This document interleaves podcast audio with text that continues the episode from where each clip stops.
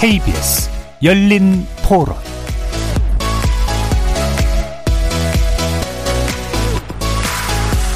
안녕하십니까. KBS 열린 토론 정준희입니다. 아니, 나중에 옥중에서 돌아가실까봐 걱정돼요.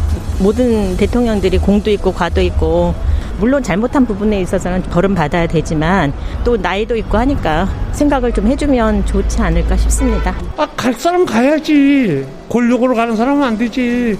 그러니까 힘 있는 사람들이 국민을 위해서 고개를 숙일 줄 알아야 돼. 17년. 아, 판사는 적당하게 내렸겠지. 확정 재수감 저희가 있어서 이제 수감한다고 하지만은 대통령마다 다 그렇게 감옥에 보낸다는 그 자체가 정말 국제적인 망신이고요. 지금 대법원 판결인데 이 법치를 바로 세워서 다시는 그런 대통령으로서의 불행한 일이 없어야 될 거라는 것을 이번 이걸 통해서 우리 국민들이 다시 한번 되새겨 볼 필요는 있다고 생각합니다.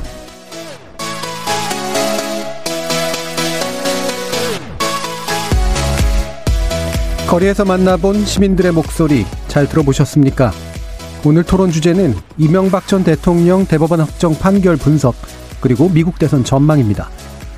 이명박 전 대통령에 대해 징역 17년의 실형이 확정됐습니다. 대법원은 횡령, 뇌물수수에 관한 원심 판단에 잘못이 없다고 봐 이 전 대통령과 검찰의 상고로 모두 기각하고 원심 판결을 확정한 거죠. 이명박 전 대통령은 다스의 실소유주로서 349억 원가량을 횡령하고, 삼성전자가 대신 내준 다스의 미국 소송비 68억 원을 비롯해서 뇌물 110억 원을 챙긴 혐의 등으로 기소된 바 있었습니다. 이번 대법 확정 판결에 따라 이 전 대통령의 보석은 취소되고, 서울중앙지검은 다음 주 월요일 형집행 절차에 들어갈 것으로 알려집니다. 이 전 대통령 측은 오늘 대법 판결에 관련된 입장문을 통해 법치가 무너졌다, 나라의 미래가 걱정된다면서 강한 불만을 토로하기도 했습니다. 오늘 KBS 열린 토론 1부에서는 두 분의 정치평론가와 함께 이번 대법원 판결의 의미와 함께 다양한 견해 들어보겠습니다. 이어지는 2부에서는 미국 대선 전망을 다뤄볼 텐데요. 미 대선이 일주일도 채 남지 않은 가운데 현지 시간 27일 미국에서 6,940만 명이 넘는 유권자가 사전투표에 참여한 것으로 집계됐습니다. 4년 전 대선에 참여한 전체 유권자의 절반에 이르는 수치인데요. 여론조사에서는 민주당 바이든 후보가 앞서고 있지만 트럼프 대통령이 지지 세력을 결집해 막판 역전을 거둘지도 주목됩니다. 관련하여 두 분의 전문가 모시고 미국 대선 판세 살펴보고요. 트럼프와 바이든 두 후보의 한반도 정책까지 비교 분석해보는 시간 갖도록 하겠습니다. KBS 열린 토론은 여러분이 주인공입니다. 문자로 참여하실 분은 샵 9730으로 의견 남겨주십시오. 단문은 50원, 장문은 100원에 정보 이용료가 붙습니다. KBS 모바일 콩, 트위터 계정 KBS 오픈, 그리고 유튜브를 통해서도 무료로 참여하실 수 있습니다. 시민 논객 여러분의 뜨거운 참여 기다리겠습니다. KBS 열린 토론 지금부터 출발합니다. 살아있습니다. 토론이 살아있습니다. 살아있는 토론, KBS 열린 토론. 토론은 라디오가 진짜입니다. 진짜 토론, KBS 열린 토론.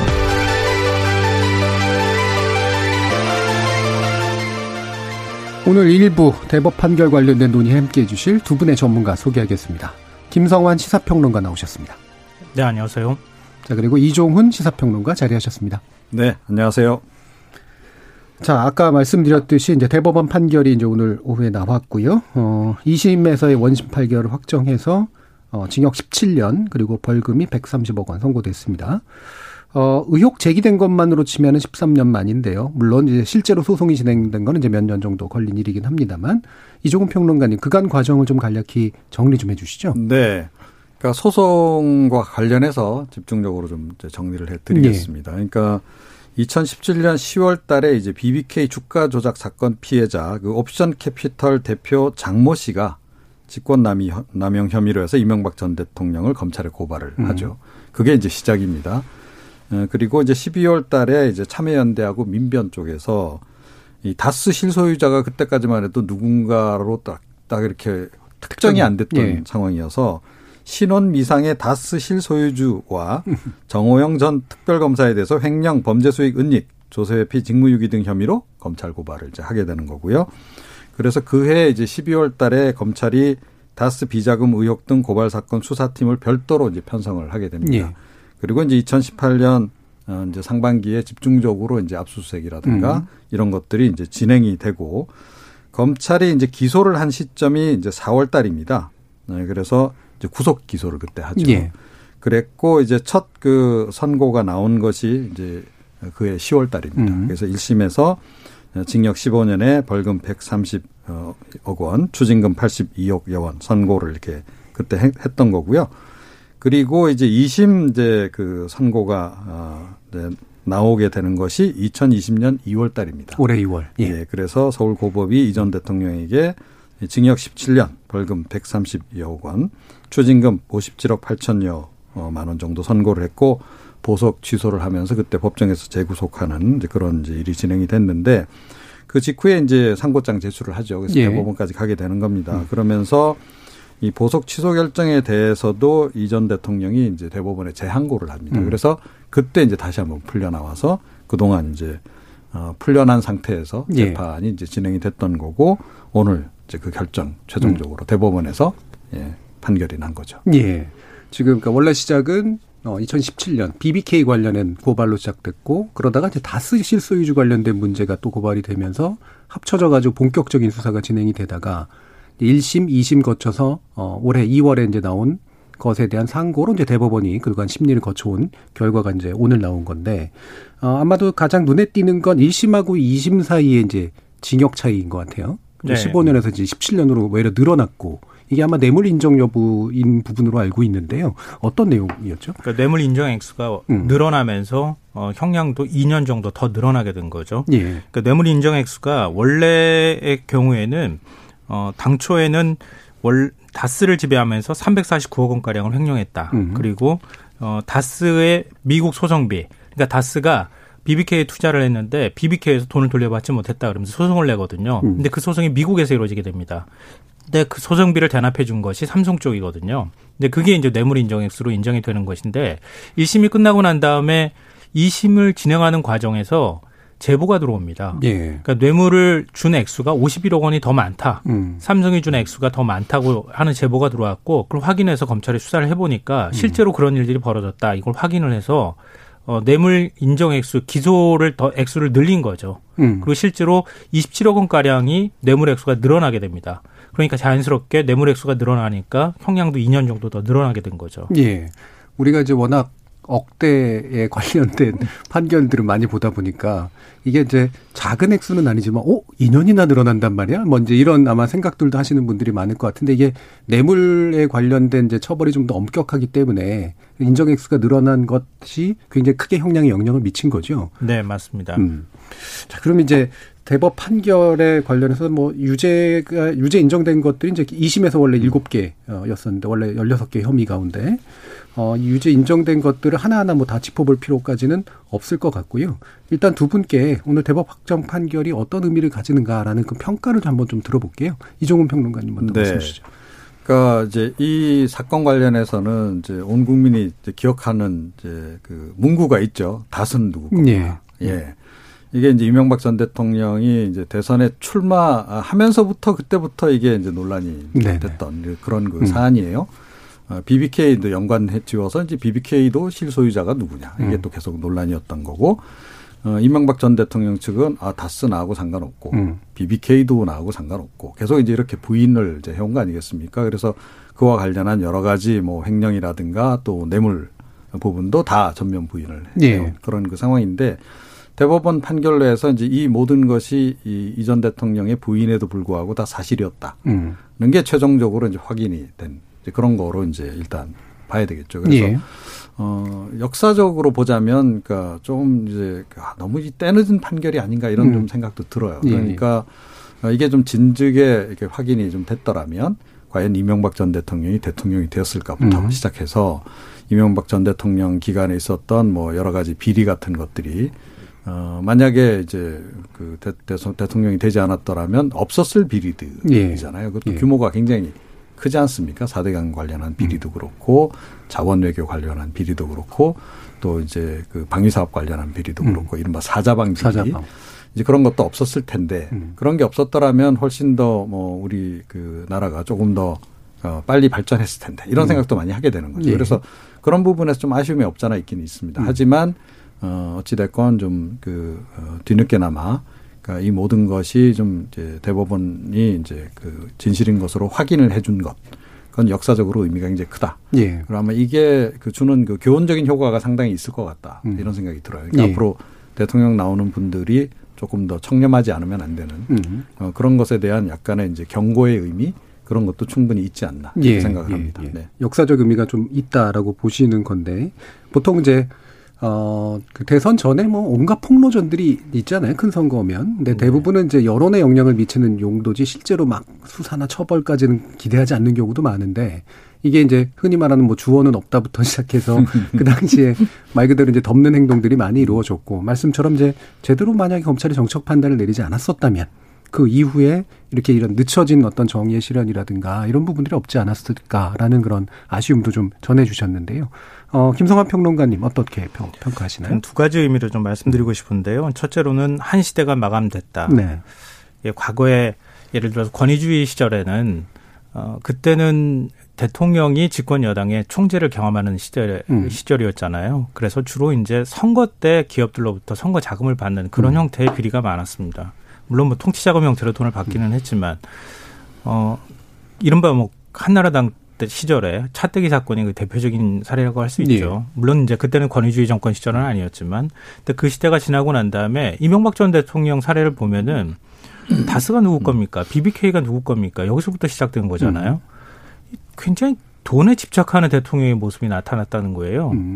대통령이 실제로 자동차 부품 회사를 소유하고 있었음에도 불구하고 나는 그런 거 소유하지 않았다. 그리고 BBK 실소유주와 관련되어 있는 문제에 있어서도 나는 그런 적 없다. 이렇게 거짓말을 하면서 사실 시작된 문제입니다. 이게 예를 들어서 정권 차원에서 수사를 하기 시작했다고 하기보다는 끊임없이 그런 질문들이 던져졌고 그 질문들에 대해서 검찰과 특검이 무혐의 판단을 하고 난 다음에 사실은 없었던 일처럼 됐다가 국민들의 요구에 의해서 수사가 시작됐다고 해도 과언이 아니거든요. 그러니까 그런 개인적인 비리와 관련되어 있는 문제였다. 이게 굉장히 불명예스러운 거라고 보고요. 예. 박근혜 전 대통령도 결국 본인은 이런 한 푼도 받은 적이 없다고 얘기하지만 최서훈 씨가 사실 비선실세로 군림하면서 최서훈 씨가 주도하는 일에 돈이 들어갔던 거 아닙니까? 그것도 어찌 보면 개인적인 비리와 관련되어 있는 문제라고 볼 수 있습니다. 그러니까 그런 점에서 이전에 권위주의 시절에 어떤 당 총재로서의 어떤 선거자금을 받았던 거하고는 또 다른 형태의 어떤 비리가 나타났다고 하는 것이고요. 이번에 이명박 전 대통령 대법원 판결을 통해서 그 시대가 좀 마감됐으면 좋겠다. 예. 문재인 정부에서는 앞으로 그런 일이 없었으면 좋겠다. 이후의 정부에서는 그런 예. 바람도 함께 가져보고요. 둘째로는 우리 사회 감시장치가 전혀 작동하지 않았다는 겁니다. 2007년 그 대선 한나라당 대선 경선 때 이미 다 나왔던 내용이에요. 그랬죠. 예. 근데 언론도 전혀 견제하지 못했고요. 취재하지도 않았죠. 그리고 말씀드렸던 것처럼 특검이나 검찰이 수사했다고 하지만 전혀 밝혀내지 못했습니다. 밝혀내지 못한 것인지 밝혀내고 난 다음에 그냥 뭉개고 넘어간 것인지도 판단이 잘 안 됩니다. 왜 검찰이 검찰개혁의 대상이 되어야 하는지도 보여주는 사례라고 저는 생각하거든요. 그리고 정당 차원에서도 역시 마찬가지입니다. 대선 후보를 선출하는 과정에서 이런 의혹이 나왔으면 좀 더 정당 차원에서 확인하고 그런 후보를 한 정당의 대통령 후보로 내세우지 말았어야 하는데 또 거름 장치가 망가졌다는 거예요. 그런 감시 장치가 제대로 작동하지 않았다는 사실을 보여주는 것이다. 그런 두 가지 측면에서 좀 말씀드리고 싶습니다. 예, 일단 한 시대가 끝났다라는 그런 의견. 거기서 이제 재미있는 건 그건 것 같아요. 말씀 주셨던 것처럼 기존의 권위주의 시대의 어떤 정치인 또는 대통령의 어떤 뇌물수수나 이런 것들은 상당분 정경유착의 결과물이기도 하지만 이른바 통치자금. 사실 이제 정치를 위해서 이제 쓰여지는 자금들이 되게 많았기 때문에 생겼던 문제인데 이명박 대통령 케이스는 이제 개인 비리에 상당히 좀 가까운 거였기 네. 때문에 이 부분이 이제 비리의 유형이 꽤 달라졌었던 것 이게 이제 반드시 또 이 시대에는 좀 마감돼야 된다라는 그런 의미로 또 말씀을 주셨는데 그래서 그렇지 않아도 이제 아까 시민들 말씀 들어보면 아 그래도 대통령마다 다 전임 대통령 보내는 거 좀 이렇지 않아요라고 하는 말씀을 들어보면 이게 은근히 또 강한 프레임으로 작동을 하거든요. 이게 동일한 사건인가 이런데 대통령들이 이제 그렇게 전임 대통령들이 간 것이 이게 이렇다면 이제 정책 보복 아니냐라는 그런 생각도 충분히 있는 거잖아요. 여기에 대해서 또 어떻게 보시나요, 이종훈? 글쎄요. 그러니까 정치적 보복으로 보기에는 너무 증거들이 좀 명백하고요. 네. 그리고 액수가 너무 커요. 예. 그리고 사실은 아직도 덜 밝혀져 있는 부분이 또 꽤 많아요. 이명박 전 대통령은. 그런 것까지 고려를 하면 이게 과연 이 형량이 이게 적절한 거냐 하는 거에 대해서도 논란이 좀 있단 말이에요. 그러니까 뭐 일각에서 그러니까 국민 정서상으로는 아, 이거 형량이 그래도 너무 높은 거 아니냐. 그래도 전직 대통령인데. 뭐 이런 것도 이제 없잖아 있긴 있어요. 근데 하지만 그 반면에 그 뇌물 액수나 이런 거, 또 횡령 액수나 이런 거 고려하면 너무 형량이 낮다. 이런 또 시각도 좀 이제 존재하는 거거든요. 실제로 검찰이 그 기소할 때 요청했던 그 형량에 비해서 낮아진 건 맞거든요. 예. 그러면 이제 검찰이 보는 시각과 이제 법원이 보는 시각도 물론 언제나 같은 건 아닙니다만 좀 차이가 있긴 한데 형량 면에서 보자면 냉정하게 법적으로 보자면 사실은 조금 전직 대통령이라서 오히려 좀 그 사법부 차원에서도 좀 배려를 해준 측면이 전 있다라고 생각을 합니다. 오히려. 자, 그리고 이제 이 정치적으로 풀어야 될 국민 정서상의 문제를 어떻게 이제 정치적으로 풀 거냐 하는 거는 그건 또 다른 차원의 문제다라고 예. 봐요. 그래서 대체로 뭐 전직 대통령 특사 같은 거 이런 거는 그동안에도 많이 이루어졌고 이제 하지만은 그거는 이제 또 다른 고려 사항이기 때문에 따로 이제 논의를 해야 될 문제지 형량을 논하는 과정에서는 그거를 우선시해서는 전 절대 안 된다라고 생각을 해요. 그래서 형량은 엄정하게 그 내리는 것이 좀 맞지 않나. 그런 측면에서 볼 때 조금 부족한 감은 없잖아 있으나 그래도 이 정도 형량이면 그래도 어느 정도는 공감할 수 있는 수준이 아닐까 이렇게 일단 생각을 합니다. 정적 비리, 아니 정적 보복의 문제로 보기에는 너무 증거도 명확하고 그럼 액수도 크고 또 그 관점에서 보면은 형량도 과하다기보다는 오히려 약하다라고 하는 관점을 좀 더 얘기를 해주셨고요. 김성환 평론가님은 어떻습니까? 먼저 형량 부분에 대해서 말씀드리면요, 뭐 법에 명확하게 나와 있는 부분인데 지금 특가법상 뇌물 혐의가 인정이 된 거잖아요. 근데 그 뇌물 액수가 1억 원 이상이면 10년 이상의 형 그리고 무기까지 받을 수 있도록 되어 있습니다. 이명박 전 대통령 94억 뇌물 혐의가 인정이 됐는데요. 징역 12년 받았습니다. 뇌물 혐의와 관련해서. 그러니까 이걸 과하다고 과연 할 수 있겠는가 이런 생각이 좀 있고요. 그리고 다스 자금 횡령 252억 원이 있는데 이건 징역 5년 나왔어요. 네. 그래서 합치면 징역 17년이 되는 건데 그러니까 말씀하셨던 것처럼 전직 대통령이니까 뭐 이런 점들을 아마 재판부가 고려하지 않았나 이렇게 얘기를 하는데요. 뭐 그런 식의 판단도 물론 있을 수 있겠지만 그냥 일반적인 누가 재판을 받는다 하더라도 이 정도 횡령액수, 이 정도의 뇌물액수라고 한다면 이 정도 형량이 안 나올 수는 없는. 적어도 최소한. 예, 그런 것이라고 생각하고요. 그리고 이명박 전 대통령 측에서는 이렇게 얘기하는 것 같아요. 박근혜 전 대통령도 마찬가지지만 나는 한 푼도 받은 적이 없다. 예, 이렇게 얘기하는데 예. 이명박 전 대통령 변호인 측 강훈 변호사도 똑같은 얘기를 합니다. 아니 나는 한 푼도 받은 적이 없다 이렇게 얘기를 하고 있는데요. 이 전 대통령의 혐의가 인정된 것을 우리가 좀 기억을 더듬어 보면 알게 됩니다. 이 전 대통령의 집사라고 불리는 김백준 청와대 총무 그 기획관이 있었죠. 김백준 씨가 중간에 내가 돈을 다 받아서 전달했다고 하는 그런 진술이 있고요. 예. 김희중 전 부속실장도 있습니다. 역시 또 마찬가지예요. 이팔성 전 우리은행장한테 돈 받았다. 이런 거 혐의 인정하고 있고요. 그거 이명박 전 대통령한테 전달해줬다. 그리고 국정원으로부터 특활비 받았다고 하는 것도 역시 또 김백준 씨가 혐의 인정한 부분이고요. 무엇보다도 삼성과 관련해서는 삼성 이학수 부회장이 편지까지 써가지고 내가 사실은 이건희 회장 선처를 부탁하면서 그 다스 소송비 대납해줬다. 이렇게 인정하고 있습니다. 그러니까 이 전 대통령이 아무리 내가 받은 적이 없다 이렇게 얘기한다 하더라도 그 중간에서 그 돈을 전달하거나 줬다고 하는 사람이 인정하는 상황에서 대부분이 인정을 안 할 수가 없는 상황이 됐다는 거예요. 예. 그러니까 이거를 예를 들어서 정치보복이다 이렇게 얘기하는 것은 문제가 있다고 보고요. 뭐 그럴 수는 있겠죠. 뭐 이 전 대통령 입장에서는 이게 본인한테는 정치적인 트라우마가 될지 모르겠지만 고 노무현 전 대통령 사망과 관련해서 검찰 수사 무리하게 해서 사망에 이르게 됐다. 이런 것에 대한 끊임없이 공격을 받았던 측면, 그리고 사실 그 당시에 정치적 의도가 없었다고 보기도 어려웠던 측면이 있거든요. 그러니까 그것에 대한 보복이라고 지금 주장하고 있는 상황인데요. 지금 혐의 내용과 관련해서 과연 그 보복이라고 하는 논리가 성립이 될 수 있겠는가? 저는 개인적으로 성립되지 않는다고 봅니다. 예. 그렇지 않아도 진짜로 직접 돕받는 증거는 전혀 없다. 이게 뭐 흔히 듣는 주장인데, 실제로 흔히 배달 사고가 일어나는 경우도 있고, 그 다음에 왜 뭔가 이렇게 죄를 만들기 위해서 중간에 전달자라고 하는 사람을 세웠다라고 하는 그런 음모론도 나올 수가 있는데, 근데 방금 말씀 들어보면 그러기에는 너무나 증언이나 이런 것들이 굉장히 일관되고 여러 사람들한테 다양한 경로로 이제 나오고 있는 그런 방식이라고 보는 거죠. 그러니까 우리가 다스는 누구 겁니까? 네. 이거부터 얘기를 시작하면은 그 1심부터 다시 그 대법원까지 가면서 판단이 바뀌질 않았어요. 네.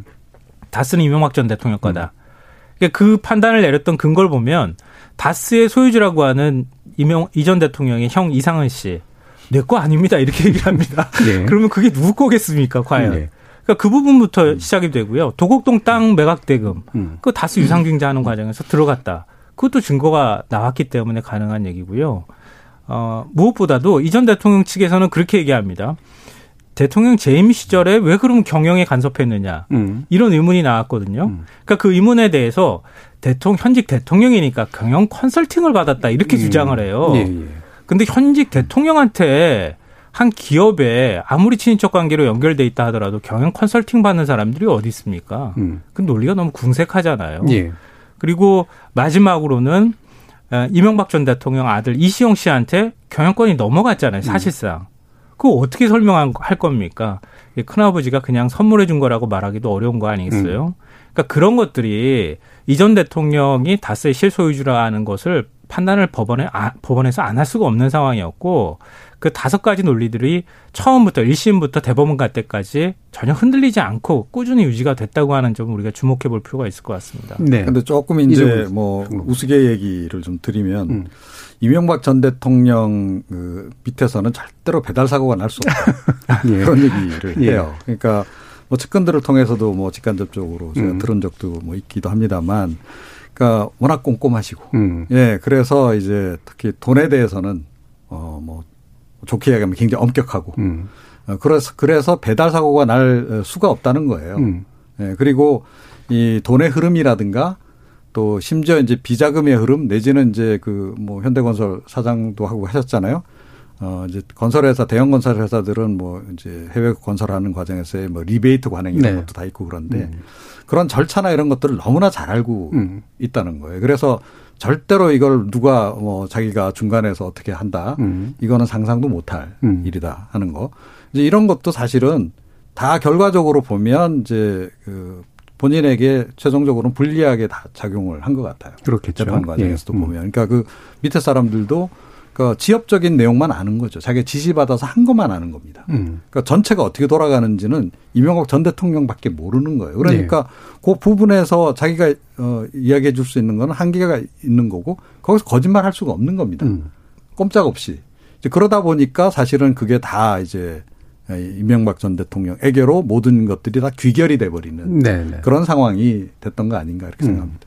그러니까 지금 이제 대법 판결이라는 게 사실은 이제 2심까지 나온 것 중에 법리적으로 문제가 있는가라는 부분을 사실 검토하는 게 핵심이잖아요. 그래서 법리적으로 문제가 없다고 본 거 그래서 원심을 확정한 건데 지금 이제 변호인 측은 졸속이다 이제 이런 주장을 해요. 핵심이 이제 뭐냐면 그 많은 분량의 문서들을 4개월 만에 다 볼 수 있었겠느냐라는 건데 이게 좀 말이 된다고 생각하시나요, 이정훈 평론가님? 그러니까 이제.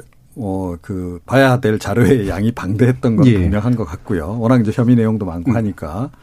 자, 그런데 이 모든 자료가 다 동일한 비중을 갖는 건 아니잖아요. 그러니까 우리가 뭐 보고서 같은 걸 쓸 때도 그렇지만 중요한 핵심 내용이 들어가 있는 부분이 있고 또 이제 그거를 이제 보강하는 자료들이 또 이제 첨부가 되는 거고 특히 이 검찰 쪽에 이제 수사 기록들은 이제 보강 자료들이 또 굉장히 많습니다. 그래서 보강 자료는 이제 그 핵심 내용들을 이제 핵심 이슈들을 파악하는 과정에서 충분치 않다라고 생각이 되면 이거로 충분히 입증하기 어렵다고 생각될 경우에만 보완적으로 보는 자료들이다. 이렇게 이제 봐야 돼요. 그렇게 보면 그 많은 자료 중에서 실제로 그러니까 이 최종적으로 뭐 형량을 판단 내리고 하는 데서 활용되는 자료의 분량이라고 하는 것은 그렇게 많지는 않을 거다라고 예. 이제 보고요. 그리고 이미 뭐 이제 1심, 2심 과정에서 다 이제 검토를 한 거 아닙니까? 그죠? 다 검토를 해서 재판부에서 나름 1심, 2심 재판부에서 정리해 놓은 내용도 이미 있는 겁니다. 그렇죠. 이제 그것이 잘못됐는가 하는 부분만 이제 대법원에서 특히 조금 전에 말씀하셨듯이 법리 적용이 잘못된 그 여부에 대해서만 판단을 내리는 거기 때문에 따지고 보면 모든 자료를 다 읽을 필요도 없었지 않았을까. 네. 그러니까 그런 뭐 시시콜콜한 그런 보강 자료까지 다 읽어볼 필요까지는 저는 없지 않았을까 생각을 합니다. 그래서 뭐 그렇게까지 뭐 기간이 뭐 졸속이라고 얘기할 만큼 뭐 짧게 또는 부족하게 진행이 됐다 이렇게 생각하지는 않습니다. 예, 김성환 평론가님. 이전 대통령 논리가 너무 궁색하죠. 네. 그러니까 강훈 변호사가 그렇게 주장한 것에 그 깔려있는, 기저에 깔려있는 맥락은 정치재판이다. 그걸 주장하고 싶어 하는 것 같습니다. 뭐 이전 대통령 입장에서는 계속 불구속 재판을 받고 대법원이 좀 판단을 늦춰주기만 한다면 사면을 기대하는 그런 마음이 아마 있었을 겁니다. 근데 그렇지 않고 지금 벌써 대법원이 빨리 확정 판결을 내리고 그리고 난 다음에 이제 다시 재수감을 하는 상황이 왔기 때문에 그런 것에 대한 불만을 토로했다고 보고요. 이전 대통령 입장에선 계속 앞으로도 아마 이런 입장을 취하지 않을까 싶습니다. 네. 뭐 저는 개인적으로 바랄 때 차라리 개개의 어떤 사건 내용에 대해서 세세하게 국민께 사과하거나 이렇게 하기는 어렵다 하더라도 결국 자신과 관련되어 있는 문제에 대해서 이런 일이 벌어진 것에 국민께 사과드린다. 이런 유감 표명 정도는 해야 나중에 가서 사면의 명분이나 논리가 만들어질 텐데 그렇지 않는 것에 대해서는 대단히 아쉽게 생각하는데요. 근데 아마 인정하기는 어려울 거라고 생각을 합니다. 예. 왜냐하면 본인이 대통령까지 재임했는데 어찌 보면 마지막 남은 자존심이라고도 할 수 있지 않겠습니까? 그런 것 자체를 다 부인하기는 아마 싫지 않을까 싶습니다. 예. 근데 그런 측면에서 마지막 사면의 가능성을 열어두고 이런 주장들을 하고 있지 않나 이렇게 생각합니다. 그러니까 저는 그러니까 이 전직 대통령으로서 좀 품격을 이제는 좀 생각을 해 주셨으면 좋겠어요. 그러니까 국민의 자존심하고도 저는 연결되는 문제다라고 생각을 하거든요. 이 정도면 다스는 제게 맞습니다. 라고 시인을 하는 게 전 맞다라고 생각해요. BBK도 마찬가지입니다. 그리고 오히려 다스나 BBK 운영하면서 차명으로 맡기고 다 심부름시키고 했던 거 아니에요. 그래서 그 사람들도 뭐 상당한 불이익을 또 이제 보게 된 거 아닙니까? 자기를 위해서 일을 했던 그렇죠. 사람인데. 네. 오히려 그 사람들 잘못 없고 내가 참 그 사람들한테 미안하고 유감스럽게 생각한다라고 사과도 하고 그런 게 훨씬 더 낫지 않겠나. 예. 예. 그러니까 뭐 이명박 전 대통령도 이제 뭐 연세가 꽤 되시잖아요. 그래서 뭐 인생을 그야말로 유종의 위를 좀 이제 거두려고 생각하신다면 그런 부분도 좀 생각을 하시는 게 자신을 위해서 평생 그 봉사했던 사람들을 위해서도 그렇고 또 그걸 이 모든 것을 착잡한 마음으로 바라보고 있는 국민을 생각해서도 그렇고 좀 그런 부분도 좀 함께 이번에 그러니까 뭐 재구속되는 상황에서 뭐 입장문을 낸다라고 한다면 그런 부분도 좀 의견 피력을 그렇게 해 주셨으면 좋겠는데 과연 그러실진 모르겠네요. 그러니까 이게 대통령 사면이나 이런 게 정치적 판단이긴 합니다만 정치적 판단이 되려면 상당한 어떤 그 지지세가 남아 있거나 아니면 적어도 이제 국민 통합을 위해서 필요하다고 보는 어떤 그 근거들이 필요할 텐데 이명박 대통령 케이스 같은 경우는 유난히 되게 좀 냉정하고 싸늘한 것 같아요. 이 반응, 그러니까 국민들의 반응이나 이런 게 그런 면에서 방금 이제 평론가님께서 지적해 주신 그런 어떤 자세라도 바꾸면 그게 이제 여론을 좀 바꾸는데도 좀 도움이 되지 않을까 싶은데 이제 그런 모습들이 이제 안 비치겠다라는 말씀이시세요? 예. 그러니까 그렇게 한다고 하면 동정 여론이나 이런 것들이 좀 일어날 가능성이 좀 뭐 있다고는 보는데요. 그러니까 이전 대통령은 왜 이렇게 지지자가 없을까? 그러니까 대통령이 이런 상황에 처해 있는데도 불구하고 박근혜 전 대통령처럼 석방해야 된다라든가 사면을 요구하는 목소리나 이런 것도 별로 없고 가서 아쉬워하는 듯한 그런 사람들도 가지 않는 이유가 뭘까 이렇게 생각해 보면요. 아까 제가 말씀드렸던 것처럼 정당에서 대선 후보를 선출하는 과정에서 과연 제대로 검증을 하고 있느냐 이런 문제하고 저는 연결이 되는 거라고 봅니다. 물론 검찰하고 언론 다 해당이 되는 문제겠지만. 트럼프 대통령 미국에서 그런 얘기 하잖아요. 트럼프 대통령 같은 사람이 대통령 될 수 있었던 건 공화당에 뭔가 견제할 수 있고 검증하는 장치가 제대로 만들어져 있지 않기 때문이다. 이렇게 또 얘기하고 있는데요. 뭐 제가 직접 비교하는 것은 아니지만 이명박 전 대통령은 만들어진 정치인에 가깝습니다. 제가 볼 때는. 예. 그러니까 형 이상득 전 국회의원이 있고 이상득 의원이 사실상 모든 것들을 정치적으로 리드해가는 그런 상황이었다고 보이고요. 서울시장도 그렇게 해가지고 되는 과정이 있었고 국회의원 선출되는 과정도 그랬고 그리고 대통령 후보가 되는 과정에서도 정당에서부터 뭔가 커올라오는 이런 과정 그리고 지지자들을 만들어서 일종의 팬덤을 형성하고 이렇게 해서 대선 후보가 된다기보다는 갑자기 이렇게 탁 하고 튀어나온 후보였다는 거예요. 당시에는 경제가 굉장히 어렵다고 하는 프레임이 작동했기 때문에 이른바 경제 대통령이라고 하는 게 굉장히 많은 국민들한테 소구력을 가질 수 있는 그런 그렇죠. 프레임이었다고 봅니다. 그러니까 그게 아마 이번 문제하고 연결이 되는 것 같아요. 그래서 이전 대통령을 열렬하게 지지하거나 응원하는 사람이었다기보다는 보수층이 만들어 놓은 대통령이기 때문에 아마 많은 사람들이 애착이나 애정을 갖고 대하지는 않는 것 같다는 생각이 듭니다. 네. 뭐 이전 대통령 입장에서는 좀 비극이겠죠. 그렇죠. 이명박 대통령과는 주변도 그렇고 지지자들도 그렇고 약간 비즈니스 관계였던 네. 것 같은 느낌? 이제 이런 게 좀 강해서 아무래도 현재 같은 조건도 그런 시각에서 좀 보이는 것들이 되게 많은데, 지금 이제 변호인단이라든가 이런 데는 자꾸 어쨌든 이제 정치 재판으로 만들고 그다음에 이제 사실은 나중에 밝혀질 것이다 이렇게 얘기하는데, 뭐 대법 판결 나온 이상 뭐 이거는 일단 종결이 되는 거고, 외려 사실이 더 나오면 아까 이종훈 평론가님 말씀 주셨던 것처럼 자원외교니 뭐 비리 문제 이런 것들이 아직도 해결 안 된 것들이 네. 좀 있잖아요. 그렇죠. 그러니까 사자방 예. 일이 이제 조금 전에 말씀드렸습니다만 그러니까 이명박 전 대통령 재임 기간부터 뭐 풍문이 워낙 많았어요. 그러니까 특히 이제 비리와 관련한, 또 자원 그 외교 비리 관련해서는 그 형이 뭐 거의 지금 자원 외교를 주도하다시피 했기 때문에 뭐 자원 외교는 형목시였고 뭐 이런 얘기까지 이제 나온단 말이에요. 그것에 비해서는 사실은 지금 수사가 이루어진 부분은 좀 일부에 불과하다 이렇게 생각을 해요. 그러니까 자원 외교 관련해서도 수사를 안 했던 바는 아니에요. 그러니까 2015년에 이제 박근혜 전 대통령 시절에 좀 그때 어떻게 보면 정치적인 다분한 필요성 때문에 박 전 대통령이 수사 지시가 이제 사실상 이제 그때 있었고, 그래서 수사가 좀 진행되긴 했는데, 그때 수사한 것이라고 해봐야 뭐 하베스트 그 캐나다 정유업체 네. 인수 과정에서 뭐 한 5,500억 원대 뭐 피해를 입은 것과 관련해서 석유공사 사장 수사했는데 그런데 1심에서 무죄 이렇게 나왔고요. 그러니까 제가 보기엔 이거 수사 제대로 안 했기 때문에 이런 결과가 나왔다라고 생각해요. 그러니까 사법부에서 잘못 판단을 내렸다라기보다는. 그리고 뭐 경남 기업이 추진한 그 해외 자원 개발 사업 지분 사들이는 과정에서 뭐 배임 행위가 있었던 그 당시 이제 광물 자원공사 사장 이 경우도 역시 무죄. 뭐 이렇게 나왔어요. 예. 형의 그 자원 비리 외교와 관련한 부분은 뭐 물론 이상득 전 의원도 뭐 수사를 받긴 했습니다만 전체가 다 지금 아직까지 규명이 돼 있다 이렇게 보기는 어려워요. 전체 규모가 워낙 방대하지 않았습니까? 이제 그런 거 있죠.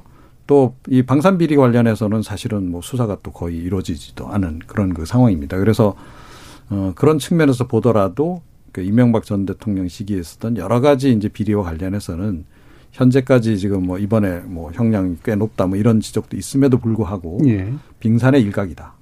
이렇게 보는 시각이 많죠. 예. 네. 이렇게 4대강, 그다음에 자원외교, 그다음에 방산비리, 개은이 사자방이라고 부르는 게 아직도 이제 실체가 파악되지 않은 측면들에 대해서 지적을 해 주셨는데, 뭐 어떤 분들 특히나 이제 4대강 이런 거 얘기할 때 이런 정책적 결정이나 통치 행위에 대해서 이렇게 자꾸 이후에 사법적으로 판단을 하려고 하면 어떻게 통치 행위가 가능하냐 이런 얘기도 좀 많이 하시잖아요. 근데 지금 이제 말씀하셨던 예. 것처럼 자원외교와 관련해서 광물 공사 사장 그리고 석유공사 사장까지도 기소가 된 상황이었는데요. 네. 가스공사 사장은 기소가 안 됐습니다. 무혐의 결정이 났는데요. 근데 지금 그 한국 광물공사 사장은 대법원까지 가서 무죄 판결 받았고요. 그리고 석유공사 사장, 강영원 사장 같은 경우에 1, 2심 무죄, 그리고 대법원 판결 좀 기다리고 있는 상황입니다. 그러니까 대법원 논리는 이거예요. 경영상 판단으로 한 것을 네.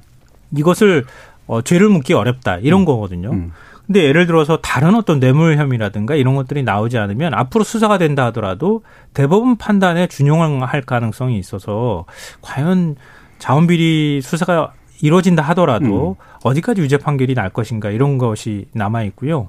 지금 이제 제일 말단 이제 투자한 회사들 사장들, 공기업들 사장들만 주로 이제 혐의가 나왔는데 그 위에 윗선에 지시한 부분까지는 잘 안 나왔거든요. 예. 근데 오늘 민주당 안민석 의원하고 국민재산되찾기운동본부에서 자원외교와 관련해서 22조 원 손실이 발생했는데 그 부분에 대한 수사도 해야 된다 이렇게 요구를 하고 있거든요. 그래서 아직 불씨가 완전히 꺼진 것은 아니지만 앞으로 또 수사를 해서 뭔가 의미 있는 성과를 내고 그 윗선까지 캐기 참 쉽지는 않겠다. 개인적으로는 그렇게 생각합니다. 예. 좀 어느 정도 뭐 소문이랄까 또 이제 그동안의 조사 과정을 통해서 뭐 지목되는 인물은 좀 있죠. 그러니까 최경환 당시 이제 시립시행대부 장관. 그러니까 이제 그 이명박 전 대통령의 형 이상득 전 의원이 그러니까 가장 이제 중추적인 그런 위치에 있었고 그분 지휘하에 뭐 여러 가지 실행하는 과정에서 이렇게 조금 전에 공사들 다 움직여야 되니까 그 과정에서는 역시 최경환 전 장관이 뭔가 역할을 굉장히 중대하게 한 것으로. 네. 그러니까 이렇게 지금 이제 그 뭐 얘기가 많이 돌고는 있는데 이와 관련해서 실제로 좀 수사가 제대로 진행되고 있지는 않은 그런 상황이기 때문에 이 부분도 뭐 사실은 좀 규명을 할 필요는 있다 이렇게 생각을 합니다. 예. 자, 그럼 일부 정리하면서 오늘 뭐 긴급히 또 이제 두 분 모셔가지고 이제 뭐 여러 가지 분석 잘 들었는데요. 재구속 될 수밖 재수감 될 수밖에 없는 이제 그런 상태이긴 한데 이게 이제 일자가 좀 미뤄질 것이냐 말 것이냐라고 하는 그런 얘기들이 좀 많이 나오는데 원래는 좀 아직 일정이 없다 그러다가 이제 서울중앙지검에서 아무래도 다음 주 월요일쯤 할 것 같다라는 얘기까지 나오고 있는 상태잖아요. 어떻게 전망하시나요? 일단 뭐 병원 진료가 뭐 있다고 얘기를 하고 있는 상황인데 다시 재수감하겠다 이렇게 말하기가 좀 야박해 보이기도 하고요. 일단 검찰이 다음 주 월요일까지는 기다려줄 거라고 보고 변호인 쪽에서 그거에 대해서 저항하기는 좀 쉽지 않을 것 같다고 생각합니다. 근데 처음 이제 보석 결정 내릴 때 그때 고령이고 수면 무호흡증이 있고 결국 돌연사할 가능성이 있다 뭐 이런 식의 논리를 얘기했거든요. 다시 재수감된다 하더라도 아마 그런 논리로 다시 뭔가 보석이나 이런 것들을 신청하는 과정이 있지 않을까. 그런 것들을 아마 생각을 해서 지금도 몸이 안 좋다고 하는 것들을 계속 얘기하고 있지 않나 이렇게 생각합니다. 오늘 무슨 TV 뉴스 속보 보니까 콩 알러지가 있더라 뭐 이런 얘기도 갑자기 속보로 나오던데요. 예, 평론가님. 네. 갑자기 응급실에 입원하시면 어떻게 되죠? 예, 그러니까요. 예, 그럴 가능성도 없잖아 있다라고 생각해요. 그러니까 뭐 그동안 이제 계속 이제 보석, 재수감 이런 걸 반복하기도 했었고, 그리고 이미 나와서 좀 이제 편하게 지내다가 또 다시 이제 상당히 장기간 이번에는 이제 들어가면 수감 생활을 해야 되는 이제 본인 나이도 있고, 그렇죠. 절대로 피하고 싶을 것이다. 그래서 어떻게든 뭐 그러니까 방법을 찾을 가능성이 이제 없잖아 있는데, 그거는 뭐 우리가 그 동안에도 많이 봤듯이 뭐 그러니까 일종의 침대 축구하는 거 아니겠습니까? 네, 예, 그렇게 들어눕는.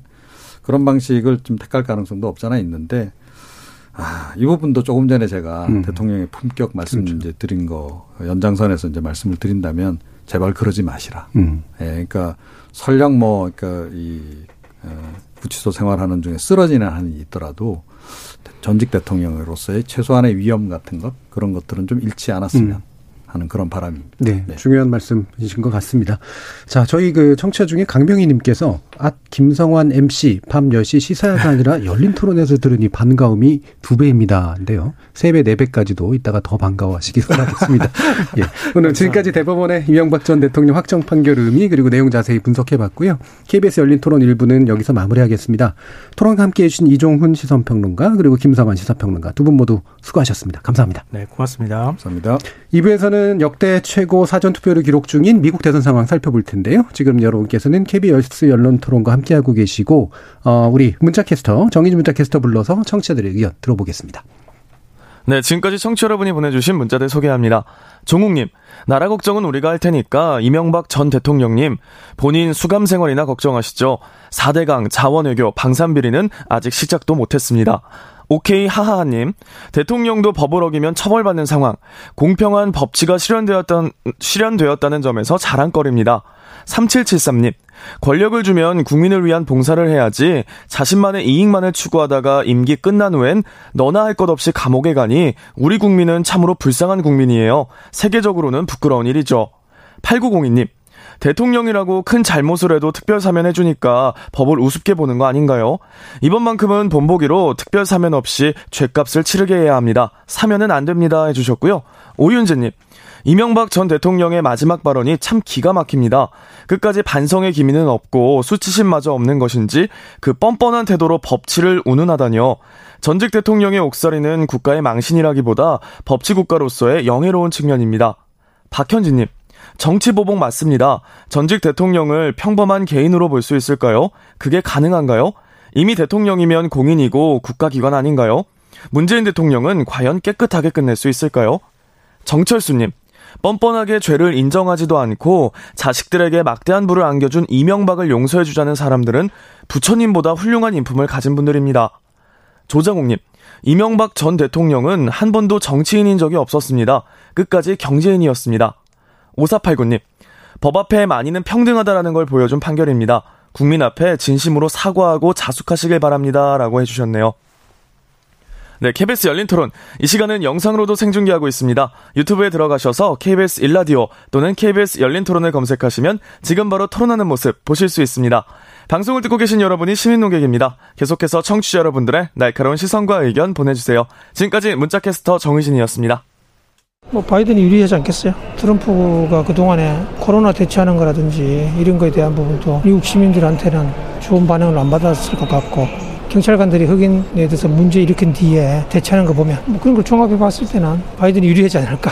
트럼프가 그래도 추격해서 될 가능성이 좀 있다고 보죠. 바이든이 나이가 좀 많고 아들 스캔들도 있고, 또 트럼프가 미국을 위해서 엄청, 자국 보호를 위해서 엄청 노력을 많이 하죠. 그쪽으로 표가 몰리지 않겠나, 저는 그렇게 생각합니다. 트럼프 지난번에도 힐러리 때도 뒤집혀가지고 미국 대선이 약간 예측 불가능하니까 지금과는 다른 결과가 나올 수도 있을 것 같아요. 그래도 바이든이 좀 이기지 않을까. 트럼프는 좀 상식에 어긋난 일도 다 있는 것 같아요. 막 그냥 불도저만 그냥 이렇게 뭐 개인적인 생각 갖고 정치하는 건 아니잖아요. 6대4 정도로 바이든 쪽으로, 트럼프가 너무 독선적으로 그레이트 아메리카 뭐 어게인 하면서 너무 자기네 위주로 세계를 그 리드해 나가는 그 국가 원수로서 예전에 미국의 위상 자체에 너무 국수로 하는 거 아닌가 하는 그런 생각이 들어서 Nobody knows. 그렇지만 이제 내 희망은 그렇다는 건 말씀이에요. 자, 저희 2부 주제 관련해서 또 시민들의 의견 들어봤는데요. 뜨거운 사전투표 열기, 미국 대선 판세 변수될까로 논의해 보도록 하겠습니다. 함께해 주실 두 분의 전문가 소개해 드리겠습니다. 먼저 박원권 한동대 국제지역학과 교수 나오셨습니다. 네, 안녕하세요. 자, 그리고 우정혁 세종연구소 미국연구센터장 자리하셨습니다. 안녕하세요. 자, 이제 두 분 이제 한참 막 더 바빠지실 것 같은데, 이 뭐 남의 나라 선거에 왜 이렇게 난린가 싶기도 하겠습니다만, 뭐 이게 그냥 남의 나라 선거가 아니기 때문에 우리가 관심을 가질 수밖에 없는 것 같습니다. 일단 아까 시민들도 많이 말씀 주셨지만, 이건 뭐 끝까지 판을 열어보지 않으면 모른다라고 하는 그 입장들이 아무래도 아직도 많은 것 같은데, 일단 이게 이제 미국 선거제도가 가지는 특징, 그 측면에서도 우리가 계속해서 지켜볼 필요는 분명히 있는 것 같아요. 센터장님 좀 그거에 대한 정보 좀 부탁드리겠습니다. 우리나라는 뭐 일반 국민들이 투표한 총합을 가지고 이제 단순히 누가 많이 이제 이겼느냐 하는 것으로, 예, 이제 당선이 결정되는데요. 미국은 각 주마다의 자치권을 보장하기 위해서, 그리고 인구가 많은 주의 의견에 따라서 연방의 대통령이 결정되는 것을 좀 완화하기 위해서 우리와는 다른 이제 선거인단, 그렇죠, 제도를 계속해서 사용을 하고 있습니다. 그래서 지금 총 538표의 선거인단이 있고, 이제 그중에 과반수인 270표를 얻으면 당선이 되는데, 그 538표는 이제 미국의 인구에 따라 배분된 하원 의원수 435명, 그리고 주마다 2명씩 배정되어 있는데, 이제 50개 주니까 2 곱하기 50해서 100명. 거기에 이제 하원 의원이 배정되어 있지 않는 이제 워싱턴 DC의 3명. 해서 435 더하기 100 더하기 3 해서 총 538표의 선거인단을 이제 다투는 그러한 싸움이 되고 있습니다. 예. 이렇게 이제 주별로 이제 선거인단을 가져가는 이제 그런 시스템이기 때문에, 그래서 지난번도 전체 투표에서는 힐러리가 이겼으나 이제 주별 이 선거인단 측면에서 트럼프가 승리하는 그런 결과, 이번에도 혹시 또 빚어지지 않을까라는 그런 예상도 하는 분들이 있는데, 전체 여론조사는 확실히 바이든이 앞서고 있습니다만, 그래서 이런 이제 경합주 내지 이렇게 스윙 스테이트라고 부르는 이렇게 움직이고 다니는 그런 주들이 어떨 건가, 이것도 이제 더 같이 들여다봐야 되잖아요. 교수님 좀 그거 현재 상황 어떤지 좀 알려주시죠. 예, 그렇습니다. 이 지금 이른바 경합주 스윙 스테이트라고 보는 게 중요한 게, 지금 우정혁 박사 말대로 미국은 일종의 간접 선거 형태죠. 그래서 한 주에서 한 표라도 더 많이 받으면 그 주의 선거인단을 다 가져가는 승자 독식이 되니까, 50개 중에서 메인이랑 또 한 개죠. 두 주만 빼놓고 다 그런 형태거든요. 그러니까 왜곡이 일어날 수밖에 없다. 그래서 우리가 전체 판을 볼 때 전반적인 여론조사 결과도 중요하지만 결국은 경합주가 중요하다라는 게 이제 그런 연유다라고 생각이 되고요. 지금 전체 여론조사는 우리가 요즘 가장 많이 얘기하고 있는 리얼 클리어 폴리틱스라는, 예, 거를 많이, 예, 얘기하지 않습니까? 그게 기존에 있는 나온 여론조사를 다 보여줘서 거기에 평균을 내는 건데, 가장 최근에 나온 거 10월 21일부터 27일까지 거를 보면 전체적인 그 조사 결과에서는 바이든 후보가 51.1%, 트럼프가 43.6%, 그러니까 바이든 후보가 7.5%를 이기고 있습니다. 물론 그 안에 내용들을 보면 보면 뭐 라스무센이라고 지난번 2016년 선거에서 유일하게 트럼프를 맞췄죠. 거기서는 트럼프가 1% 이기는 거로 나오고 있고, 반면에 CNN 뭐 트럼프한테 가장 반대의 목소리를 내고 있는 그 방송에서는 바이든이 무려 12%. 그러니까 평균을 내면 7.5%인데요. 전체적인 추세는 처음에 좀 많이 벌어졌다가 좁혀졌다가 다시 이제 좀 안정세적으로 바이든이 이기고 있는 그런 모습으로 가고 있다 판단이 됩니다. 그러니까 경합주 아까 말씀하셨는데 결국 경합주가 핵심이죠. 보통 미국의 선거라는 게 각 주마다 공화당이나 민주당이나 색깔이 분명합니다. 그래서 그들은 별로 안 변하고요. 그중에 이제 일부 주만 어떨 때는 공화당, 어떨 때는 민주당으로 움직이는데, 특히 이제 6개 주 우리가 말을 하는 그 북쪽의 쇠락한 공업지대 러스트벨트라는 3개 주와 남쪽의 썬벨트라고 불리는 3개 주가 가장 관건이고요. 이것을 우리가 주목하는 게 지난 2016년 선거 때 그 6개 주를 트럼프가 다 가져가는 바람에 결국 역전을 해버린 거거든요. 그래서 이번에도 그 주의 그런 선거 결과의 추세를 지금 열심히 보고 있는 그런 상황입니다. 우리나라도 비슷하긴 합니다. 미국도 보면 특정 어떤 정치적 색깔을 가지고 있는 언론사에 따라서 확실히 색깔이 드러나는 여론조사 결과들이 많잖아요. 이게 목적의식적 편향이라고 봐야 될까요? 아니면 뭔가 이렇게 나름의 어떤 가중치 시스템이라든가 뭔가 이렇게 샘플링하는 시스템 차이 때문이라고 봐야 될까요? 그래서 뭐 목적에 따라서 본인들의 어떤 정치적 방향에 따라서 조사의 결과가 바뀐다기보다는 이 가중치라는 것은 이제 선거 여론조사에 있어서 어떻게 보면 약간 예술적인 측면이 있습니다. 그렇죠. 왜냐하면 이 샘플 표집된 샘플이라고 하는 것이 꼭 그 모집단 인구 전체와 똑같은 형태로 나타나지가 않기 때문에 결국에는 이제 어떠한 변수를 가지고 그 샘플을 통한 여론조사를 모집단에 비슷하게 바꾸느냐 하는 문제인데, 우리가 모든 변수를 다 넣어서 바꿀 수가 없는 거거든요. 그러니까 뭐 모든 사람이 가지고 있는 인구적 특성, 뭐 예를 들어 뭐 성, 연령, 지역 정도는 되겠지만 학력, 소득, 뭐 이 사람이 태어난 지역, 뭐 이런 것들까지도 모든 것을 넣어서 바꿀 수는 없기 때문에 그중에 어떠한 변수를 가지고 가중치를 줘서 그 여론조사가 생각하기에 가장 잘 모집단인 유권자 전체를 대표하는 결과로 발표할 것이냐 하는 부분은 이제 여론조사마다 차이가 있는 겁니다. 그렇기 때문에 이것이 뭐 특정 언론사가 특정 후보를 밀기 때문에 그렇게 한다기보다는 본인들이 생각하기에 가장 알맞은 가중치를 두고 하는 것이죠. 왜냐하면 이분들도 뭐 이번 한 번만 이 조사 결과를 발표하고 말 게 아니기 때문에 한 후보에게 너무 특정의 후보에게 밀어주기 위한 여론조사 결과를 발표했다가는 뭐 다음에 다시 그 사업을 할 수가 없으니까 뭐 그러한 의도가 있다기보다는 이 예술의 영역에 있는 가중치의 적용에서 아마 차이가 있을 거라고 생각이 됩니다. 예. 아까 이제 박홍 교수님이 이제 라스무센 얘기를 해주셨는데, 그게 이제 맞췄던 이유 중에 하나가 이제 바로 이제 숨겨져 있던 것들을 좀 보는 어떤 힘이 있었던 거잖아요. 요번에도 이른바 숨겨져 있는 이 트럼프 지지 세력이라고 하는 게 충분히 잡히고 있다 또는 안 잡히고 있다, 이런 조사 과정에서 어떻게 좀 보세요? 이른바 이제 샤이 트럼프고, 사실 이분이 하는 우리 정 교수님이 가장 전문가신데 자꾸 물어보시는 게 근데 가중치가 중요한데요. 샤이 트럼프를 라스무센에서는 그걸 가중치를 줬죠. 그래서 3에서 5% 트럼프를 지지를 하지만 여론조사에서는 말을 안 하는 사람들, 이제 그런 사람들이 샤이 트럼프라고 했고, 그게 6개 경합주에서 3에서 5%까지 나타나는 바람에 선거 결과가 적게는 0.7% 차이로도 트럼프가 마지막에 역전을 해버린 거거든요. 근데 이번에는 우리 오 박사 얘기한 것처럼 좀 다릅니다. 그러니까 이 부분에 대해서 충분히 모든 여론조사 기관들이 가중치를 주고 있고요. 그거 외에도 교육에 따라서 그렇게 격차가 나타난 게 2016년 선거에서 굉장히 차이가 있었거든요. 대학 이상의 학력, 그 이하의 학력. 또 뭐 인종은 원래 기본적인 차이가 있었고, 또 사는 지역에 따라서 교외 지역에 있냐, 도시에 있냐, 이제 그런 것들을 여론조사 기관들이 다 가중치를 넣어서 했기 때문에 제 판단에는 2016년보다는 좀 정확도가 훨씬 높아질 가능성이 있다라고 생각을 합니다. 그거에 대해서 이제 한 말씀 드리면, 2016년도 여론조사를 보면 전체 여론조사는 사실 맞췄습니다. 트럼프와 힐러리 클린턴 사이의 표차를 거의 정확하게 맞췄는데, 문제는 이 위스콘신, 미시간, 플로리다, 펜실베니아와 같은 경합주들의 여론조사가 틀리게 나오면서 결과적으로 선거인단 예측을 틀리게 된 건데요. 그 당시 2016년 여론조사의 가중치에서 가장 문제가 됐던 거는 이 학력이라는 변수를 가지고 이제 가중치를 주지 않았던 것이죠. 그러니까 예를 들어 미국에서 지금 이제 어느 정도의 대학 교육을이라도 받은 유권자의 비중이 약 31% 정도 되는데, 단지 그 당시 2016년 조사를 보면 조사 결과 대학 교육을 받은 사람이 약 60% 이상으로 조사가 됩니다.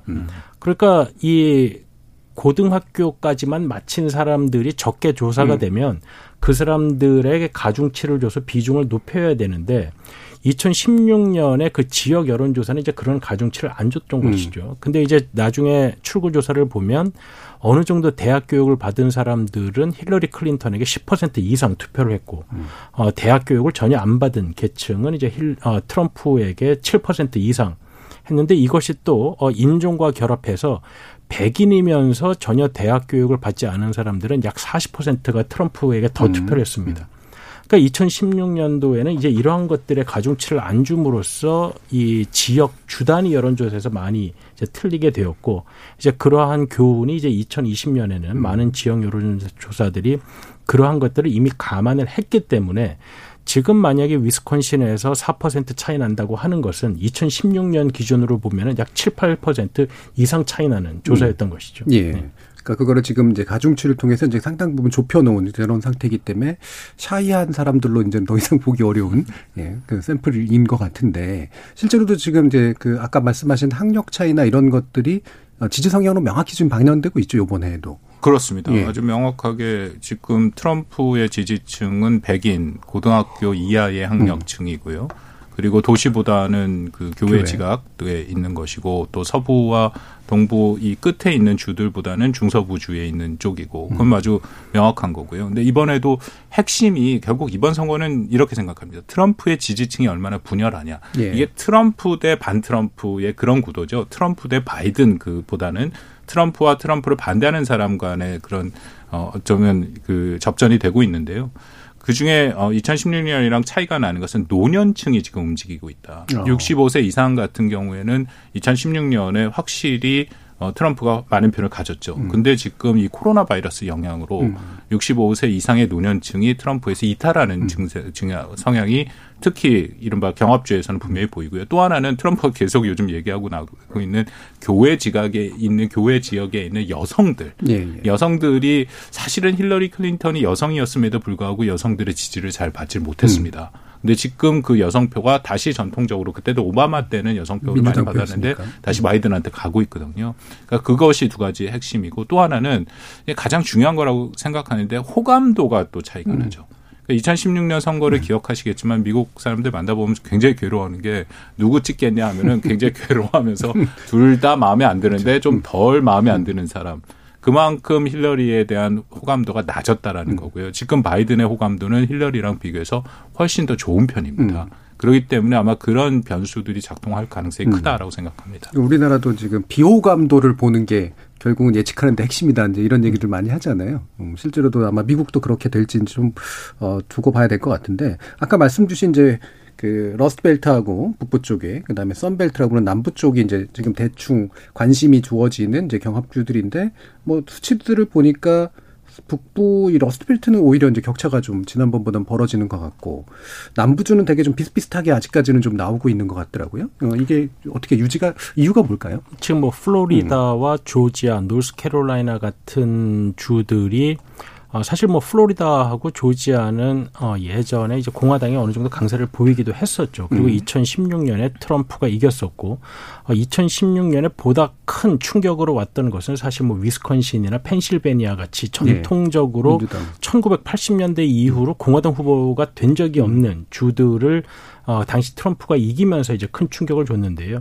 지금 여론조사를 보면 위스콘신, 미시간 같은 주들은 좀 더 트럼프가 이제 안정적으로 보이고, 이 플로리다와 조지아 주에서는 정말 투표일에 개표를 해봐야 알 것 같은 그러한 정도로 경합을 벌이고 있는 것 같습니다. 근데 전체로 놓고 보면 그 말씀드린 리얼 클리어 폴리틱스에서 예상치가 좀 굉장히 보수적으로 잡은 건데요. 그럼에도 현재까지 바이든이 확보한 선거인 단수가 232명. 그러니까 이건 말씀드린 것처럼 미국 선거가 딱 주마다 이건 절대 민주, 이건 절대 공화 그런 편으로 해서 232 명을 확보했고 반면에 트럼프가 125명을 확보를 했습니다. 예. 그렇다면 나머지는 11개 주에 181명이거든요. 그러니까 산술적으로 538명 전체 선거인단 중에 270명 이상을 과반수를 가지고 가면 이기면 되니까 바이든의 입장에선 38명만 갖고 오면 된다는 거죠. 그러니까 11개 주 181명 중에 38명.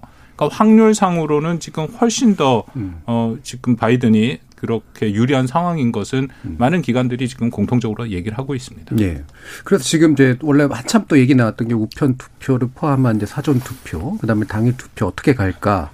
또 우편 투표가 이제 나중에 부정선거 혐의로 때문에 아마 피해야 된다, 아니어야 된다, 뭐 이런 얘기들도 되게 많았는데 일단은 사전 투표자 자체가 이제 역대 최고인 상태이고 성향 분석을 해보니까 사전 투표가 이제 민주당 쪽 지지를 이제 많이 한 것으로 드러나고 당일 투표 의사를 가지고 있는 분들은 아무래도 이제 트럼프 쪽을 지지하려고 하게 되는 그런 상태인 것 같은데 이런 지금 나타나고 있는 이런 그 어떤 경향을 통해서 어떤 정도의 예측이나 이런 게 좀 가능할까요? 2016년에 힐러리 클린턴이 패했을 때 가장 큰 문제는 전통적인 민주당 성향의 지지자들, 특히 오바마 대통령을 대통령으로 만들었던 민주당 성향의 지지자들이 충분히 투표를 안 했다는 것이죠. 그래서 오바마 전 대통령이 최근 유세를 하면서도 하는 말이 2016년처럼 게을러서는 안 된다. 꼭 투표를 해라. 이런 메시지를 지금 전달하고 있는데 만약에 이제 투표율이 이제 어떻게 될 것인가 하는 그 문제가 이제 가장 큰 거고요. 근데 이제 사전 투표율이 높다는 것이 아직까지 현장 투표가 얼마가 될지 모르기 때문에 확정적으로 말하기는 어렵지만 현재의 상황으로 봐서는 2016년보다 이제 높은 투표율이 될 것 같다. 그리고 그 투표율의 증가는 대부분 2016년에 낮은 투표율을 보였던 민주당 성향의 유권자들에서 투표자들이 더 많이 나오는 것 같다. 그러니까 그것은 바이든 후보에게는 이제 확실히 좋은 사인인 것이죠. 그래서 2016년에 이제 투표장에 별로 나오지 않았던 젊은 계층이라든지 아니면 유색 소수 인종 계층 등에서 지금 사전 투표에 많이 참여하고 있다는 것은 바이든 후보로서는 확실히 좋은 신호라고 볼 수 있을 것 같습니다. 예, 박원근 교수님도 투표율은 지금 높아질 가능성이 매우 높습니다. 방금 전에 들어오기 전에 확인했는데 지금 사전 투표가 7,650만 명이거든요. 이 정도 중에 사전 투표가 두 가지죠. 지금 미국이 우리랑 선거제도가 달라서 사전 투표가 우편으로 하는 게 있고 그리고 현장에 사전에 마련해서 가는 게 있고 두 가지가 있는데 그중에 현장에서 간 거는 지금 2,500만 명 그리고 5,000만 명 정도가 우편 투표를 했습니다. 이 정도 숫자면은 지난 2016년에 전체 투표한 유권자가 1억 3,800만 명이거든요. 그럼 60%가 지금 넘어가고 있고 아직도 시간이 남아 있으니까 그래서 일부에서는 역대 최고 투표율이 68% 1908년인가인데 그걸 지금 넘었을 수 있다. 그렇다면 저도 우 박사 말처럼 투표율이 높아지면 아무래도 이 트럼프 지지층은 이른바 차돌 지지층 아닙니까? 이 사람들은 눈이 오거나 비가 오거나 코로나거나 무조건 가서 투표를 하기 때문에 일정 수준이 되고 근데 지금 민주당 같은 경우에는 사실 바이든 후보가 민주당의 젊은 층의 지지를 받지 못합니다. 버니 샌더스나 엘리자베스 워렌 같은 사람들이 있고요. 그 사람들 입장에서는 바이든도 여전히 그냥 기득권층이죠. 근데 그럼에도 워낙 트럼프가 문제가 있으니까 트럼프를 반대하는 의미에서 또 흑인들과 유색인종들과 젊은층이 투표를 한다면 지금 그런 양상은 좀 보이고 있습니다. 그렇다면 바이든한테 조금 유리하지 않을까 그렇게 판단합니다. 제가 가르치는 학생 중에 미국 학생들이 있어서 물어보니까 이미 3주, 4주 전에 투표를 했더라고요. 그러니까 우편 투표에 어떤 위험성을 알기 때문에 이 친구들도 다 미리 투표를 했고 그것이 이제 컴퓨터 시스템으로 추적이 돼서 자기의 투표용지가 이미 어디 도착했다 그런 걸 다 확인을 하고 있어서 우리가 생각했던 것보다는 조금 그 우편 투표로 인한 혼란이 덜할 수도 있겠다라는 생각이 좀 들었습니다. 그럼 불복 가능성, 우편 투표를 매개로 한 불복 가능성은 낮아지고 있다고 보세요? 그러니까 지금 우편 투표로 인한 불복이라는 것이 이제 어떻게 보면 개표가 진행이 된 이후에 그렇죠. 추가적으로 개표되는 우편 투표 때문에 문제가 생길 때 이제 문제가 되는 건데 현재의 개표 시스템을 볼 때 그러한 문제가 될 가능성이 이제 낮아 보이고 그리고 물론 이제 펜실베니아주 같은 경우에는 투표일 3일 이후 그러니까 11월 6일까지 도착하고 노스캐롤라이나 같은 경우에는 9일 이후, 그러니까 11월 12일까지 도착분까지 다 개표를 하겠다라는 이제 결정이 내려졌는데요. 만약에 초경합 상태가 되어서 이제 그 주들의 개표까지 정말 다 열어봐야 되는 상황이 된다면 이미 이 기한을 연장을 해줬기 때문에 개표의 시간은 좀 걸릴 수 있으나 이 우편 투표가 부정이라는 것으로 소송을 걸기에는 그 근거가 희박할 가능성이 많아 보입니다. 시간은 늘어날 수 있지만. 네. 잠깐 덧붙이면요. 그 통계상으로 보더라도 2016년부터 18년까지 있었던 우편 투표 같은 경우에 문제가 있는 거예요. 예를 들어 중복 투표를 했든지 사망한 사람 대신 투표했던 비율이 0.00025%입니다. 예, 예. 그러니까 사실상 이거는 문제가 없다라는 거고요. 대신에 우편 투표 중에 무효표의 비율은 1%. 이것은 그냥 정상적인 표 같은 게 0.3%보다 훨씬 높죠. 그런 거를 지금 트럼프 대통령이 계속 문제 제기를 하고 있다라고 판단이 됩니다.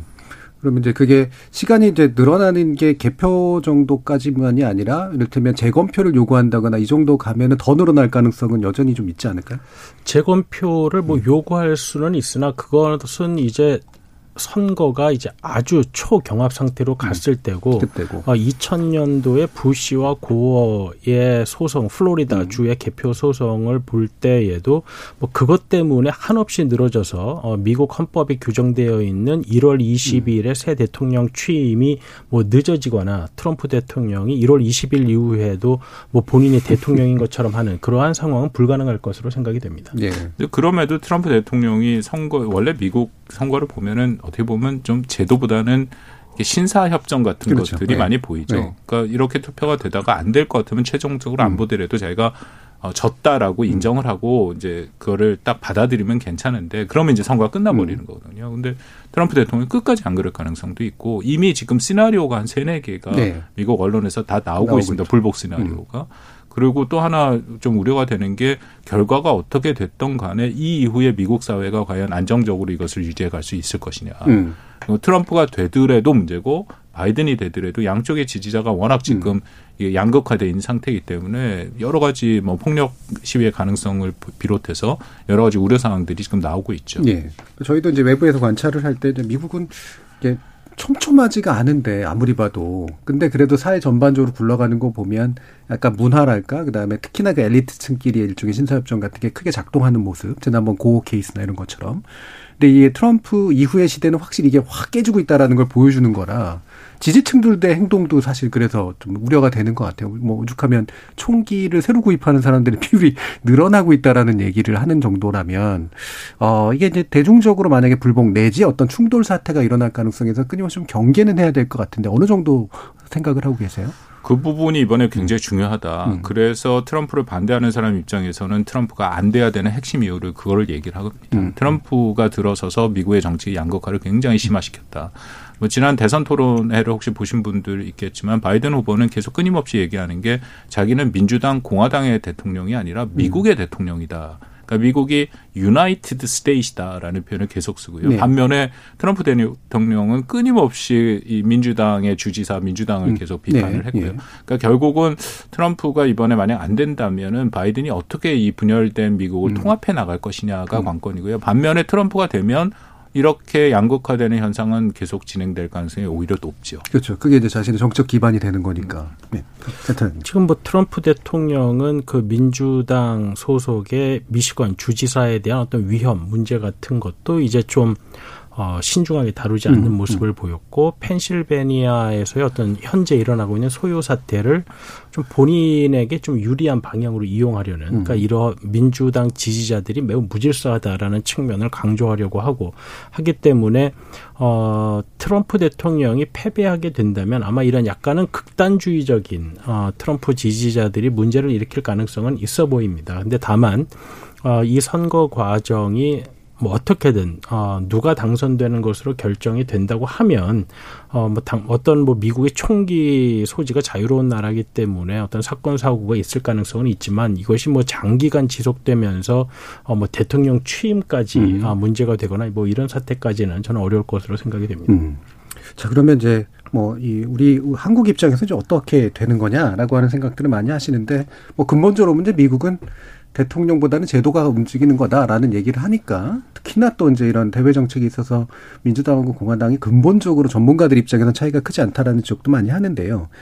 대신 이제 구체적인 어떤 예를 들면 방위비 분담 문제라든가 이런 것들에 있어서는 좀 영향이 어느 정도는 있을 것 같은데, 어떤 포인트에 우리가 주목해서 보는 게 좋을까요? 미국이 제도에 의해서 움직이는 국가가 맞죠. 근데 그럼에도 지난 3년간 트럼프라는 인물이 그 제도 위에서 얼마나 움직일 수가 있느냐라는, 또 그걸 통해서 미국 대통령제가 하는 사람에 따라서 어떻게 권력을 활용할 수 있느냐를 너무 명백히 잘 보여줬기 때문에 그 영향은 분명히 있다라고 생각이 됩니다. 당연히 바이든과 트럼프 사이의 대외 정책의 차이는 분명하고요. 지난 2차 대선 토론회에서도 외교 정책에 공교롭게도 가장 많은 얘기가 나오고 양측에서 대립각을 세운 거는 북한 문제였죠. 예. 그런 면에서는 트럼프가 되느냐 바이든이 되느냐에 따라서 상당히 다른 정책이 운영될 가능성이 있다고 봅니다.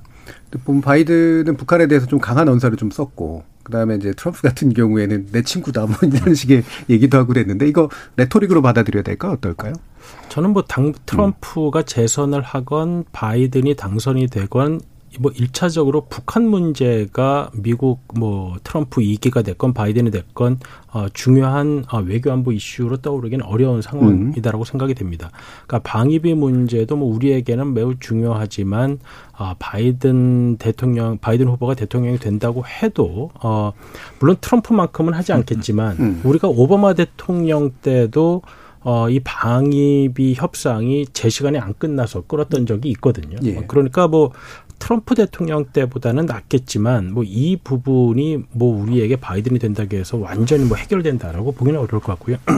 다만 저는 1차적으로 가장 우리에게 시급한 문제는, 만약에 바이든 후보가 대통령이 된다고 한다면 경제나 산업, 통상 측면에 있어서 어떠한 영향이 있을까라는 생각이 듭니다. 특히 이제 외교 안보는 이제 보다 더 시간이 걸리는 문제일 수가 있고, 아마 바이든 후보가 되고 미국 상원을 민주당이 가져가게 되면 아마 뭐 기후 변화에 대한 대책이나 미국의 에너지 정책, 산업 정책에 있어서는 좀 큰 변화가 있을 것으로 예상이 되는데, 예를 들어 이제 바이든 후보 같은 경우에는 뭐 2035년, 2050년 이런 목표치를 가지고 지금 입법화, 그러니까 탄소 배출 제로에 대한 입법화를 서두르게 되면 우리나라 같은 경우에는 이제 완성차 업체들은 좀 영향을 받을 수밖에 없고, 또 이제 배터리 생산 업체는 또 좀 이득을 볼 수 있는. 그러니까 산업별로 어떤 이익이 되고 손해가 되는 부분이 좀 명확히 될 수 있기 때문에 저는 1차적으로 어떤 뭐 한반도 대북 정책과 같은 외교안보 정책 쪽보다는 이 경제, 산업 쪽의 정책의 변화가 바이든이 된다고 하면 좀 더 큰 변화를 우리가 체감할 수 있지 않을까 생각이 됩니다. 자, 오히려 산업통상 쪽에 주목하는 게 좋다라는 오 박사님 견해에 대해서 또 마지막으로 박원근. 뭐 외교안보 정책이 여전히 중요하다라고 생각이 되는데요. 큰 틀에서 뭐 바이든이나 트럼프나 둘 다 지금 미국의 쇠퇴를 막기는 힘듭니다. 미국의 큰 틀에서 이전같이 미국이 세계 경찰의 역할을 할 수 없다라는 건 분명하고요. 트럼프는 그것을 굉장히 거칠게 동맹국가 우호국의 비용 문제로 치환해서 얘기를 했고, 반면 바이든은 동맹국가 우호국의 협력이라고 얘기를 하지만 사실은 비슷한 맥락이다라고 보면 될 거고요. 몇 가지 한국은 뭐 중요한 문제들이 많이 걸려 있는데요. 예를 들어 북한 문제라고 놓고 보면은 일단 바이든 캠프의 북핵 문제는 큰 틀은 지금 잡혀 있지만 아직은 검토가 필요하고 또 사람도 돼야 되는데요. 저는 거기에 핵심 변수는 북한이라고 생각합니다. 북한 행동? 예, 왜냐하면 우정혁 박사 말처럼 지금 선거가 끝나면 미국 새 행정부의 가장 핵심은 미국 국내 문제죠. 코로나 여전히 힘들고 경제 힘들고 또 분열된 미국 사회를 어떻게 치유할 것이냐에 집중할 수밖에 없는데, 그렇다면 북한이 그 틈을 가만히 있지는 않을 가능성이 크다. 그러면 1월 20일 그때 취임을 전후해서 한반도의 긴장이 고조될 가능성도 배제할 수 없기 때문에 그 부분에 대해서 우리 정부가 치밀하게 준비할 필요가 있다고 생각합니다. 알겠습니다. 자, KBS 열린 토론 오늘은 그럼 이것으로 모두 마무리하겠습니다. 2부 토론 또 함께해 주신 우정혁 센터장님 그리고 박원건 교수님 두 분 모두 수고하셨습니다. 감사합니다. 감사합니다. 저는 내일 저녁 7시 20분에 다시 인사드리겠습니다. 지금까지 KBS 열린 토론 정준이었습니다.